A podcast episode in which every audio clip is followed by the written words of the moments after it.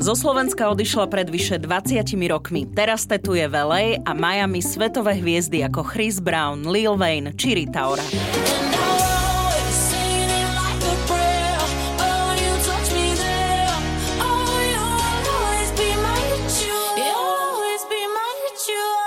Ivanu Belákovú som vám v podcaste Slováci v zahraničí predstavila pred vyše dvomi rokmi. Jej tetovania sú stále farebné a ešte viac unikátne. Na Instagrame ju sleduje už vyše 400 tisíc ľudí a Ivanu nezastavila ani pandémia koronavírusu. Mne to docela aj vyhovovala tá pandémia. Vlastne minulý rok bol jeden z mojich najlepších životov, akých som mala. Slovenka Ivana Beláková je jedinou ženou na svete, ktorej tetovanie uznalo Múzeum Makro v Ríme za dočasné výtvarné umenie a je uvedené v katalógu múzea. Tie moje výtvory, ktoré ja robím, robím, to je v podstate canvas, ale kráčajúci, že títo ľudia odídu, že moje umenie je všade, že nie je to niečo, že čo je vystavené v múzeu. Takže toto mám tiež taký cieľ, že si nájdem niekoho a poviem mu, že chcem milión dolárov minimálne za moje tetovanie. Keď niekto môže predať, povedzme, obraz za 50 miliónov dolárov, prečo niekto mi nemôže dať milión dolárov za tetovanie? Ale ja to spravím. Som Oli Čupinková a počúvate podcast Slováci v zahraničí s tetovačkou Ivanou Belákovou. Veľmi sa teším, že sa stretávame takto v štúdiu Radia Express osobne s Ivanou Belákovou. Ivana je žena, ktorá tetuje po celom svete a my sme spolu robili rozhovor ako so Slovenkou v zahraničí asi pred dvomi rokmi. Bolo to online, potom sme sa aj stretli, Mali sme takú návštevu tvoju tuto v rádiu, ale teraz si tu osobne, takže vitaj v štúdiu Rádia Express. Ďakujem veľmi pekne, som tak rada tu byť po dvoch rokoch. A vitaj Veronika, tvoja partnerka. Ahoj, dobré ráno. Ahoj, dobré ráno. Ty vieš veľmi dobre po slovensky, odkedy sme sa naposledy videli. Ako sa máš? Dobre, a ty? Fantasticky, ďakujem veľmi pekne. Ivanka, prosím ťa, ako sa máš ty? Ja sa mám absolútne vynikajúco. Sledujem tvoj Instagram, máš tam už skoro 400 tisíc sledovateľov fantastické, ale ani sa nečudujem, lebo tvoje tetovania sú krásne, farebné, živé. Keď tak sledujem tvoj Instagram, odkedy si na Slovensku, tak som skonštatovala, že si urobila väčšiu show, ako keď prišiel pápež na Slovensko. Pár ľudí mi to povedalo. Veď pozri si, ako som prišla dnes zo štúdia ráno. S celým tímom. Áno, s celým štábom. Mám viac ľudí okolo seba ako Justin Bieber. Čo to znamená? Prečo sa to deje? Prečo sa to deje? Pretože čoraz, čoraz na Slovensku a v Čechách momentálne, neviem, že čo sa až tak deje, ale začala som robiť počas covidu rôzne iné veci, okrem tetovania. A bolo to hlavne to, že som mala väčšiu interakciu s ľuďmi na Slovensku. A väčšina ľudí sa zaujímalo skôr o môj životný štýl, alebo taký ten, ta, takéto pozitívne myslenie a môj štýl života a na základe toho som začala robiť videá, takže čím viac ľudí proste týmto spôsobom ma začalo kontaktovať a mali väčší záujem o mňa a takisto aj média. Ty si zo Slovenska odišla asi tak pred 20 rokmi, ak správne počítam, približne. Mm-hmm. Tetuješ už viac ako 20 rokov a prišla pandémia. A my sme sa viem, že predtým bavili ešte, že ty si bola práve tá, prepač, inak som si zisťovala, že čo je spisovne správne, či taterka alebo tetovačka. No čo to je? Povedz. Tetovačka. Ja som dnes písala svojej učiteľke slovenčiny zo strednej školy, že teda ako to teda je. Povedala, že áno, tetovačka, aj keď mi to znie divne. Takže tetovačka Ivana. Ja som si to dala ráno do Google, lebo tiež som mala také debaty na Instagrame, že ľudia si neboli istí, ako sa to povie. No, tak je to tetovačka. A ty si vlastne tetovačka Ivana, ktorá cestovala po celom svete a tam si dohadovala tie stretnutia s ľuďmi, ktorí chceli tetovanie od teba.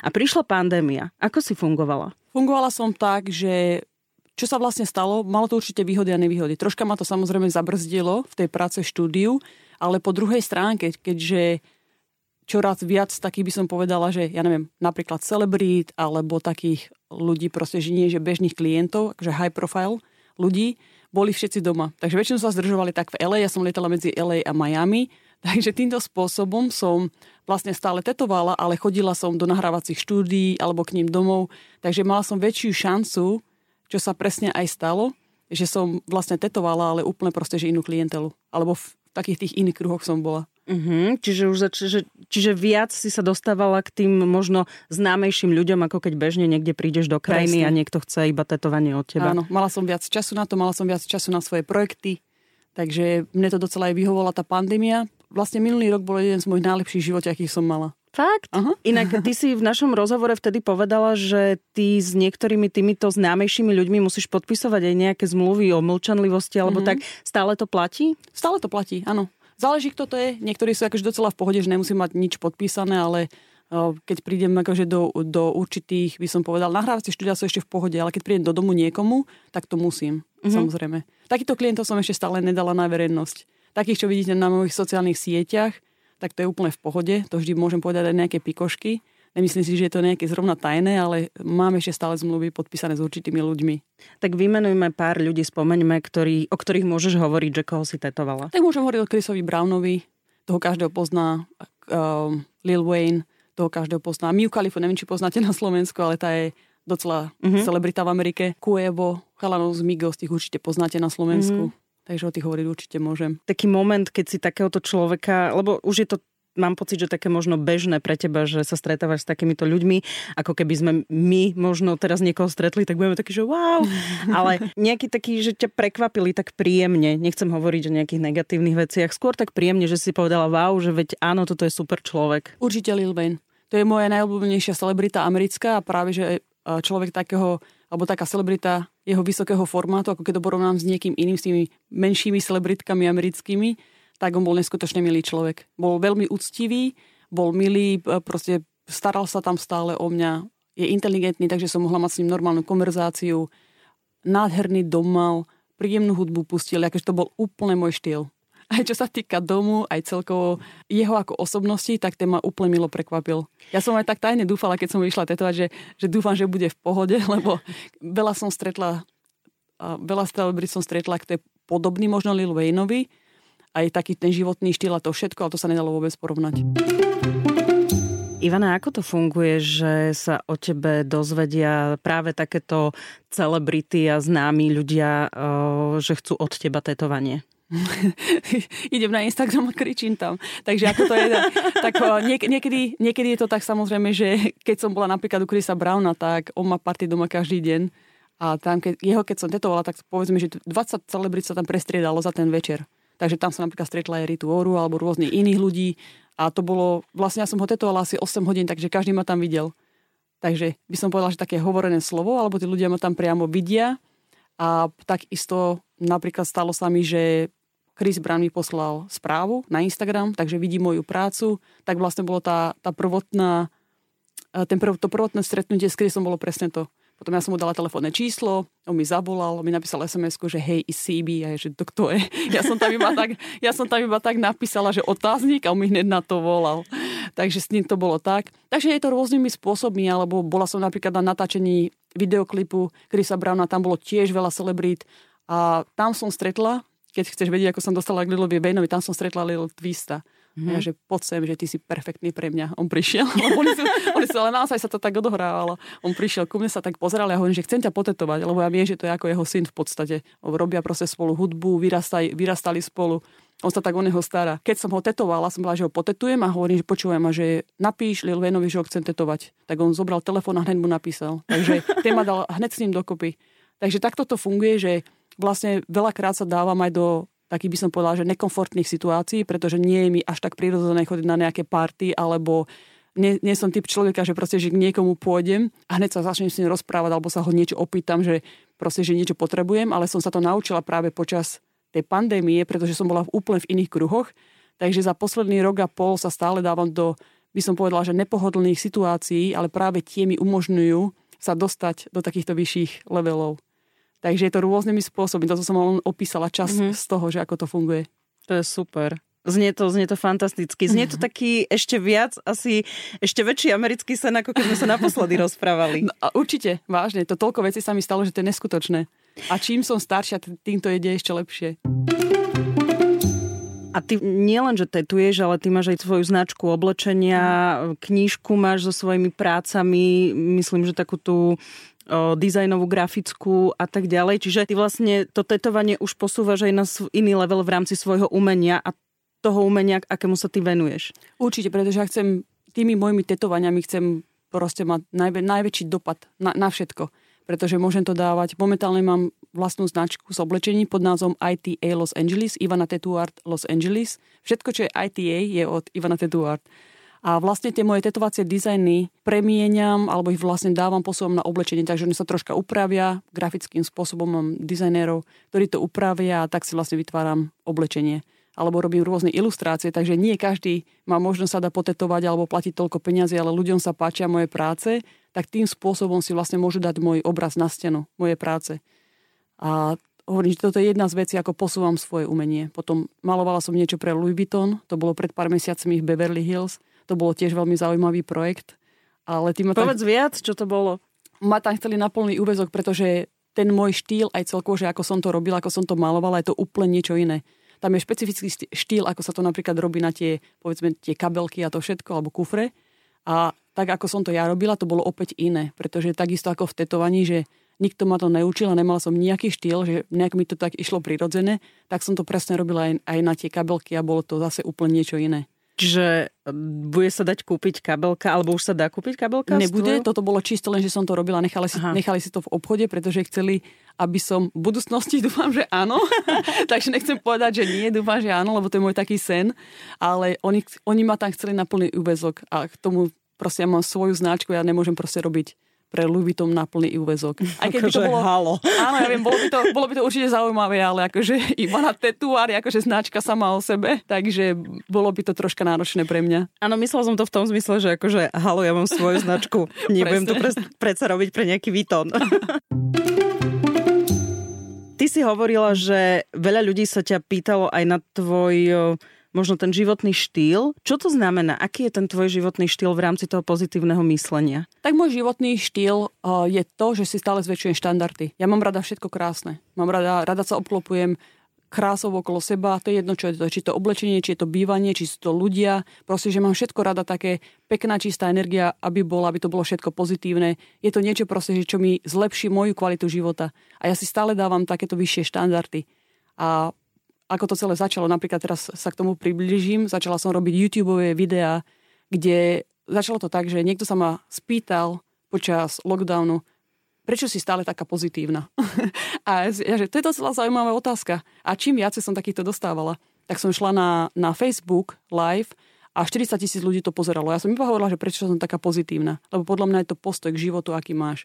Že môže sa na veci, dobré a zlé veci sa stávajú každému. Či si dobrý človek, či si zlý človek. To je úplne jedno ale aj v nejakej zlej situácii môže mať stále ohľadom toho pozitívny postoj, takže tým pádom to je jednoduchšie pre teba. A je tú situáciu, že proste, že ako zvládaš.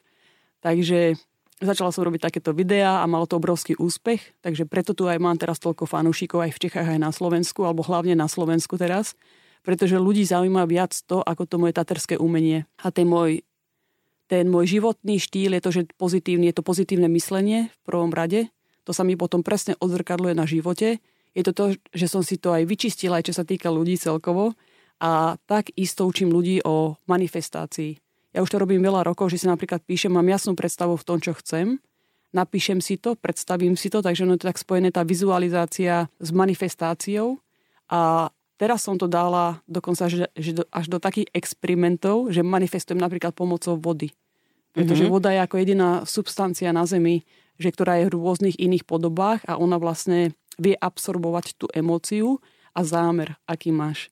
A neskutočne mi to vychádza, takže všetky tieto veci, ktoré robím, a to ďalej, to ďalej predávam ľuďom, pretože chcem, aby, aby boli aj oni proste že úspešní, šťastní, toto si začala robiť, respektíve ty si uh, začala takto vnímať uh, svoje nastavenie a svet sama, alebo si aj mala, si čítala nejaké knihy, alebo si mala nejakých koučov, lebo um, veľa ľudí uh, funguje aj v dnešnej dobe, aj počas covidu, možno so psychológmi, s koučmi, trošku pomôcť, nasmerovať nejaké veci. Ty si na to prišla sama, alebo si tiež mala nejakého kouča alebo koučku? Kouča som nemala. Mám to vlast... všetko, čo hovorím vlastne z mojej vlastnej skúsenosti a je to vlastne to, že ja keď som mala 19 rokov, som odišla zo Slovenska a bola som, vlastne vychovala som sa v podstate sama. Šla som, ja som žila po celom svete v Austrálii, alebo som cestovala posledných 20 rokov a nikdy som proste, že nemala takú nejakú, by som povedala, že ochrannú ruku, alebo že by ma niekto niečo učil, život ma naučil. Takže všetky tieto skúsenosti, ktoré sa, mi, ktoré sa mi odohrávajú, teda veci, ktoré sa mi odohrávajú, sú z mojich vlastných skúseností a pretože ja pochádzam z dediny, kde je asi 200 ľudí, ale viem, ako som sa cítila, aké predstavy som mala, keď som bola vlastne malé dieťa. Takže na základe tohto je to niečo, čo ja hovorím ľuďom, čo som ja osobne prežila. Každý môže mať inú skúsenosť, ale už viem, čo funguje. Ja viem, že pre mňa tie moje vízie, to moje pozitívne myslenie, čo istým spôsobom som sa ale naučila, pretože som pozitívny človek ale takisto sú situácie, že ktoré napríklad, že niekedy som smutná, alebo môžem mať, nie že vyslovene, že depresiu, ale tiež nemám niektoré dni dobre. Ale keď viem proste, že ako že mám kľúč k tomu, alebo že viem, ako si zlepšiť ten môj mentálny stav, tak tým viac mi to pomáha. A toto je presne, čo proste, že hovorím ľuďom alebo že im odovzdávam túto skúsenosť, že toto je, toto je ako to funguje pre mňa, vyskúšajte to. Uh-huh. A mám na to obrovské pozitívne ohlasy. Rozumiem. Si vlastne vzorom pre ľudí, ktorí, ktorým sa páči to, čo robíš, e, páči sa im to, ako žiješ, ako funguješ a si pre nich takou inšpiráciou uh-huh. a motiváciou. Milujem takéto nahrávanie, pretože sa nám momentálne stala taká krásna situácia a ja vidím tvoju maminu, ktorá sedí pri mikrofóne a nedá mi, ak môžem, ak e, teda súhlasíte, e, sa niečo opýtať. Mama Ivany Belákovej, pani Alena. Pani Alena, Sledujete tú cestu vašej cery. Čo na ňu hovoríte? No, sledujem od samého začiatku a som na ňu veľmi hrdá.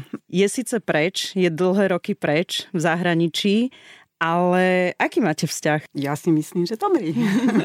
Dobrý, áno. Mama žije ako kráľovna. A pani Elena, máte tetovanie?